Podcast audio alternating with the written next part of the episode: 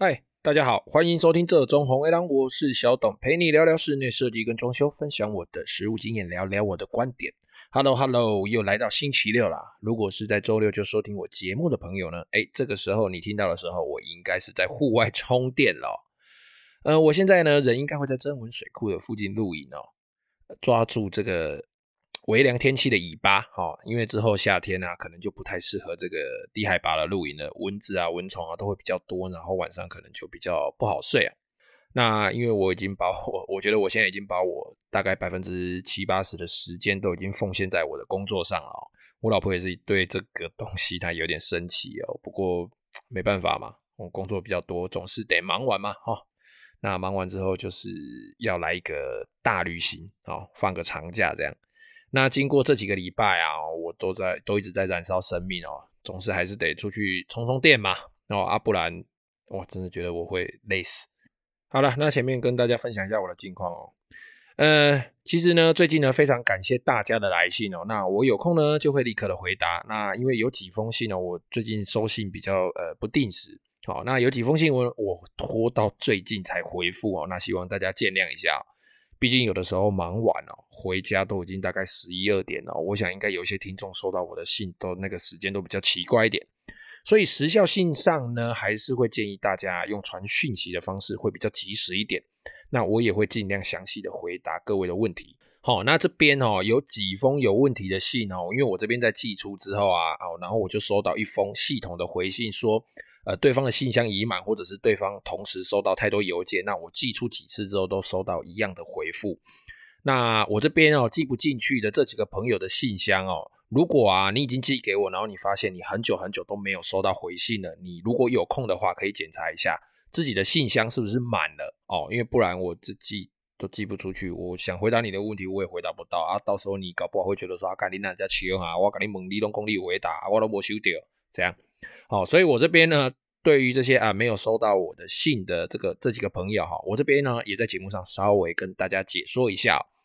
第一位朋友呢是询问关于门的问题哦，那因为你只你你只跟我说哦，可以谈谈门的问题嘛？那因为我不知道你想要知道的是关于哪些门哦，是家里的大门呢，还是房间门啊，还是柜体门啊？那因为这些东西它门的形式嘛，然后隔音啊，然后。呃，你的开关的方式啦，包含锁啦，然后它使用的五金啊，做动的方式以及它的作用造型之类的，等等等等，非常多非常多可以讲哦。所以，呃，可能是需要您再叙述的清楚一点。那因为我想要回信给你，那你的信箱也是满的哦。这一位这一位的信箱就满了，那我也没办法。那第二个朋友呢，是询问关于琉璃台材质的差异哦。那这个之前我们的节目有提过，然后看看有哪边不懂的哦，哦，还是我以前讲的就比较冗长嘛，比较不清楚。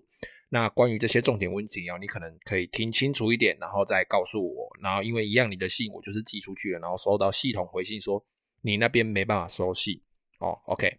那第三位朋友呢，他是询问有关于哦，如果他哎，他说他要买房子，然后。哎，这个大楼排水孔啊，会有回忆的问题，就是那个水会冒出来或冒泡泡之类的。那他担心他买房子，他现在在看房子，都看比较低楼层，那他害怕会有这个问题。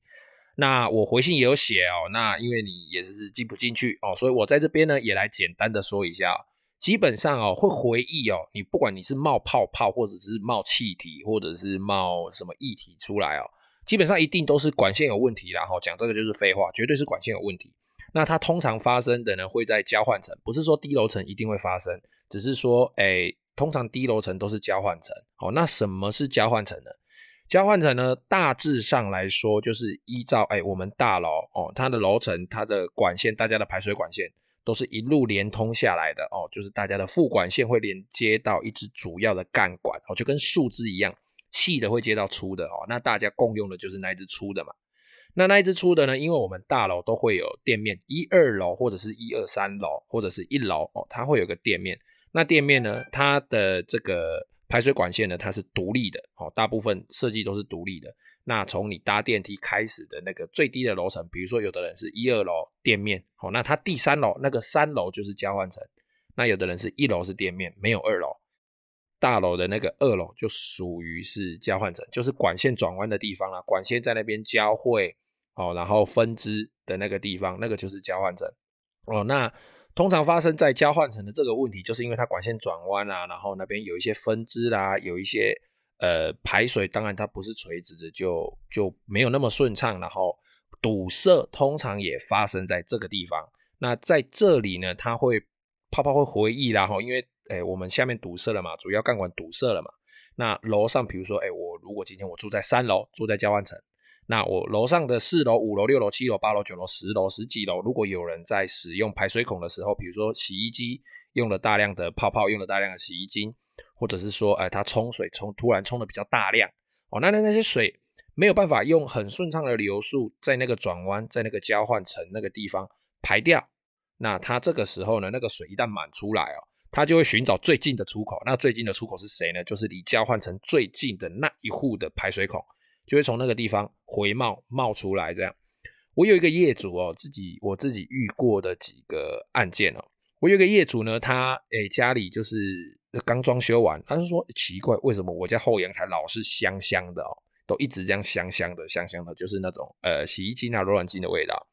结果发现啊，原来是他们的排水管线哦有堵塞哦，主要干管有堵塞。那楼上在洗衣服的时候呢，因为水大量的往下冲，然后那支管线因为堵塞了嘛，排气也不是很顺畅，所以那些气体呢，那些有味道的气体呢，就会顺着最近的排水孔哦，然后从他家三楼的部分的那个排水孔冒出来。那最严重的呢是那些泡泡哦，那些洗衣的泡泡啊，洗澡的泡泡都会一起从他的排水孔这样子冒出来，然后整间房子明明我就没有在洗澡，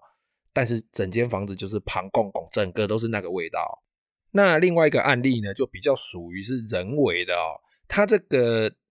房子呢，它这个建筑物呢，一二楼是店面哦，然后三楼是交换层，四楼是我的业主。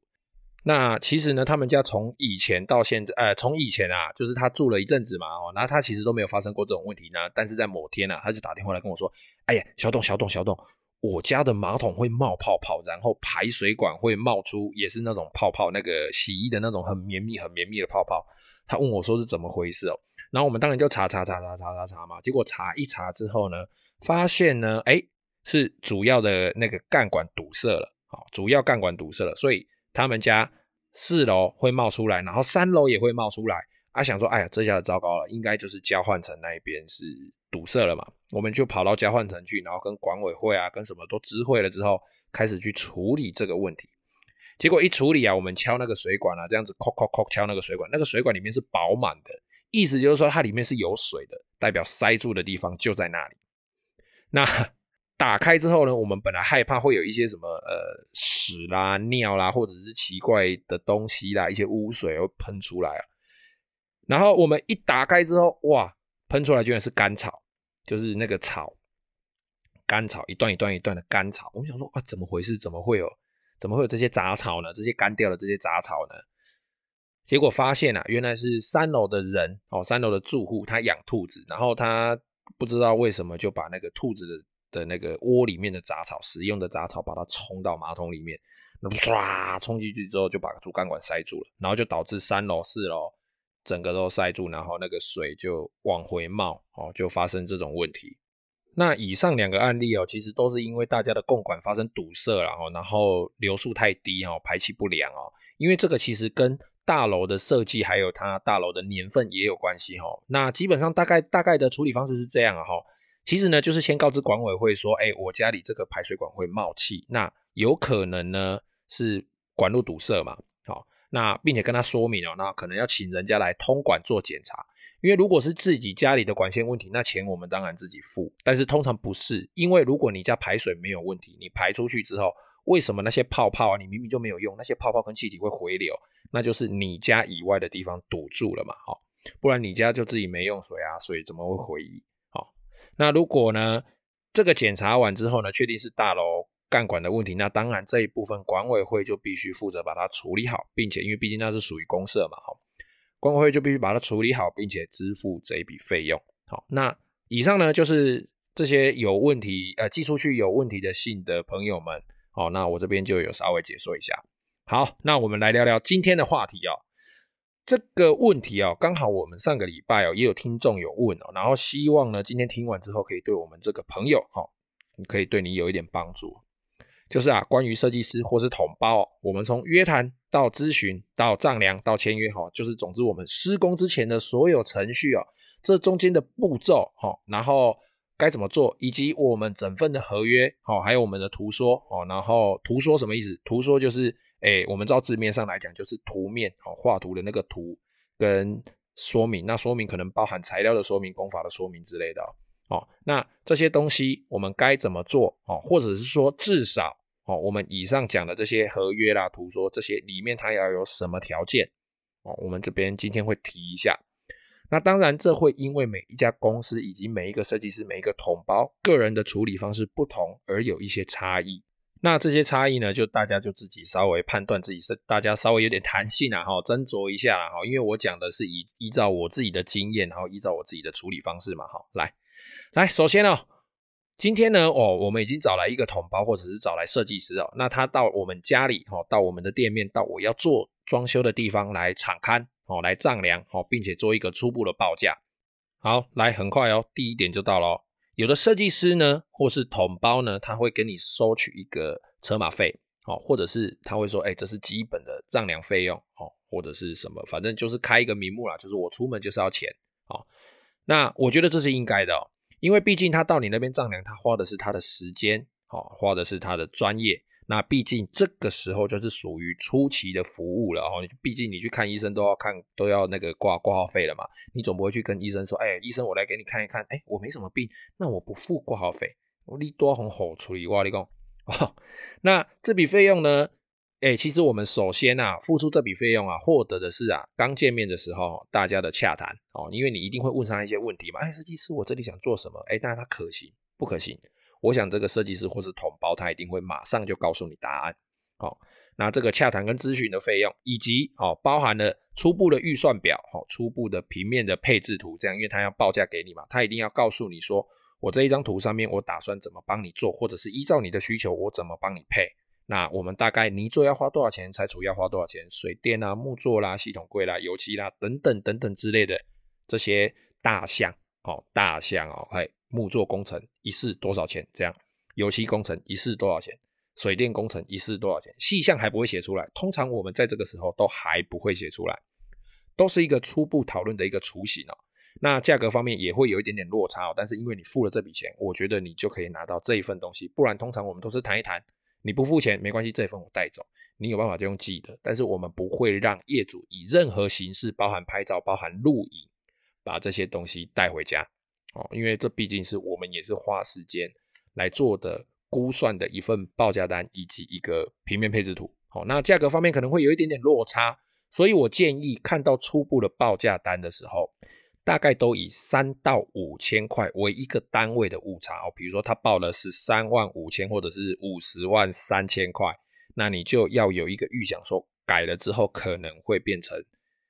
呃加三千块、加五千块，或者是减一减可能会减三千块、五千块，甚至六千块、一万块，或减个几千块甚至几万块的落差这样。那接下来呢，我们看完初步报价、初步平面之后。以及大家在这个互相讨论的过程哦，大家一定会越来越熟嘛，然后你也会慢慢的判断说，哎，这个设计师或者是这个同胞他到底专不专业，他适不适合我？有的人可能，哎，他很专业，那我也非常，哎，我也我可能也非常喜欢这个设计师，喜欢这个同胞，但是可能因为某些频率对不上哦啊，那就大家就没机会试做这样子。好了，废话讲多，总之呢，经过这一阵子的讨论啊，然后看完初步报价、初步平面之后啊。这个时候就已经决定好说，哎，谁要来试做了哈？那可能是 A 设计师，可能是 B 设计师。这个时候就是应该要签合约了哦。你决定要给人家做，我们就是开始来签约嘛。好，那签约呢有分两个哦，一个是设计合约，一个是施工合约。那设计合约的部分呢，这个部分比较单纯一点哦。那合约的内容应该包含什么呢？哈，就是包含我们设计的居室，我要设计房间、客厅、厨房。餐厅、厕所之类的哈，我家里要设计到设计到什么样子的范围？那这个范围、这个面积有多大？然后包含到，比如说我管线要要不要重新设计？我的电路要不要重新设计？我的电视墙、我的床，甚至包含到我的家具哦，要配什么样子的颜色？我的床包要配什么样子的颜色？我的窗帘，甚至地毯，甚至小到用的杯子哦，整体氛围的布置，还有计价方式哦，然后一平收多少钱，或者是说一个平方米哦，几黑呗，一个平方公尺，一平方公尺多少钱？好，然后总共我们家里的面积需要多少钱？那付款的方式、付款的时间，然后呃，这个设计师画完图之后呢，我们的业主哦，他要有审图要审几次，有几阶段的审图。那审完图之后，交件的时间是什么时候呢？什么时候付尾款？然后我的内容，我这一份图说的内容应该包含什么？包含平面配置图啦，或者是天花板配置图、立面图、施工图、大样图之类的哈。然后比较进阶一点的，可能还会有 3D 的透视图。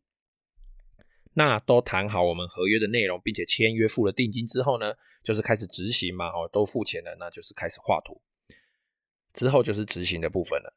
那再来呢，就来说说大家比较普遍、一般会遇到的施工合约哦。就常常我在脸书上、在 IG 上都会看到说，哦，我我今天我的工班给我报了这个报价单啊，不知道大家帮我看看，这样子报合理吗？当然，这个算题外话了。但是通常这样问的业主，他要嘛就是其实他根本就不知道自己要做什么，而且那一位同胞、那一位设计师也没有跟业主业主解释清楚。那要不然就是他问合理吗？这三个字其实就是代表着说，哎，我有没有买贵？哦，那因为这个报价基准啊，其实因为没有图说，然后没有到现场场勘丈量，所以其实你只贴一份报价单出来让大家看。看这样是不是合理？其实大家也都是隔空抓药，然后这个时候你可能就会收到很多私讯说：“哦，你这样子做可能哦太贵了，我这边做可以做更便宜的。”然后业主可能就会有一个比价的心态，然后一直比，一直比，一直削价，一直削价，一直削价，造成一个恶性循环。那这个我之前也讲过了，好，那我这边就不多说了。我们回到我们正题哦，施工合约哦，那我们施工合约应该包含什么哈？第一个图说就是我们刚刚上面讲的设计合约的图说，我家都已经设计好了。好，那我要施工就是按图施工嘛，好，依照图面啊，还有我们的图说的说明，好，可能诶尺寸啊、外形啊、材料啦、工法啦，还有我们的程序该怎么做，哦，这些说明，好，第一个施工合约里面应该包含第一份就是图说，再来第二个一定要有报价单，好，我的预算表，我这边整个施工起来要花多少钱，哦，里面呢要有项目，哦，我要做哪些项目，比如说电视墙。然后要有数量啊，电视墙可能几平或者是几尺，那它是多高的哦？然后单价诶，一尺多少钱，或者一平多少钱？然后总价可能是二十平，哎，二十平，二十平电视墙好像有点大哈，可能诶六平的电视墙哦，它一平大概多少钱？这样好，然后总共它的总价是多少钱哦？就是单价乘以平数嘛，哦，总价是多少钱？那更细致一点的。会标注主要材料，比如说我的电视墙是使用大理石，然后呃甲板打底，然后呃低甲醛的脚材之类的哈，或者是说你有其他特别要求的备注事项，例如品牌啦，哎，我的卫浴设备可能是要使用 TOTO 的，可能要使用凯撒，可能要使用合成，可能要使用什么叭叭叭叭其他的品牌，我的美耐板可能是要用呃什么品牌什么品牌什么品牌这样子。好，那这些品牌啦跟颜色的比较细致的会备注在我们的报价单上面。那再来就是我们的约定合约，好，约定合约里面就会有施工的日期，哈，然后从我们开始什么时候施工到结束什么时候施工，然后我们的款项，哈，我们的钱应该怎么付，那总共多少钱，付款的方式，工作进度到哪里，百分之多少，那这个所谓的百分之多少可能。我们一般都会备注在后面，就是大约可能是比如说木作做到哪里，或者是油漆做到哪里的这个阶段，那业主就必须要付钱，好，付百分之多少的工程款，然后一起一起总共分几期付，然后会有一个验收的尾款、保护款这样。那再来呢，就是约略的进度表，就是我们施做到哎几月几号施做到哪个部分，然后哪个工班要进场，然后它中间衔接或者是重叠的时间。或者是诶什么时候假日不施工？什么时候假日可以做无声的施工，或者是做无尘施工，或者是说打除的时候，诶它的时间可能排的时间要尽量的缩短啊之类的，这些这些算是进度表的一部分。那付款的方式也可以参考进度表哈。我们有的人我们就会备注在进度表，比如说我做到几月几号，大概是这一周或者是这三天，诶业主可能需要支付第几期的工程款，哦，第几期的工程款，第一期、第二期、第三期，那可能是进料的时候进定金，或者是签约的时候收定金这样。那以上这些书面资料呢，我这边做个总结哦。施工的合约应该包含第一个图说哈，就是我们依照图面的说明，好，那里面施工的方式、外形、尺寸这些，好，然后在第二个要有报价单哦，那详细的项目数量啊等等这一些备注的事项。第三个就是约定的合约，那合约内要有开始、结束的时间，钱要怎么付，好，然后诶，总共的钱是多少，然后违约的话要扣多少钱。哦，当然，大部分我们都不会走到违约这一段了。我们因为大家做生意嘛，总是想要赶快把工程结束，那好好的把它做好。好，那再来就是月略的进度表，但是进度表并不是每一个人或每一家都会付，甚至因为毕竟在现场施工可能会有比较多哎不可测的状态，哦，天灾啦，或者是连假啦。那当然，我们尽量会把可可以预测的因素把它考虑进去嘛，但是这就不好说嘛。好，所以进度表一定会改。哦，就像我自己施工哦，我自己在做，做到现在，我还没有遇过有任何一场工作它是完全没有改到的。其实小到一颗螺丝钉，小到一个颜色，大到一整座墙面，我们都曾经改过。哦，好，以上呢，我刚刚提的这些书面资料啊，都完成之后啊，大家就是签约、付钱、施工，就这样。好啦，那这一期节目呢，就跟大家先来讨论一下。关于这些书面的资料，大家应该怎么做准备？好，那下一期的节目呢，这边跟大家预告一下，应该就会来谈谈说，哎，实际上我们一张报价单里面，它更详细、更详细的细项应该怎么写？那一般来说，我们普略看到、约略看到的计价方式到底是什么？哦，比如说哪些是用平数算，哪些应该用尺算，什么样子的计价方式？才算是比较合理的哦，合理哦，我没有说便宜，是合理的。那这些钱哦，一一做一个东西，哎，做做一道门啊，然后做一个柜子啦，这些钱到底是怎么算出来的？到底应该怎么估价？下一期节目我会跟大家介绍。好了，那今天时间也差不多了，节目就先到这边喽，谢谢各位的收听，拜拜。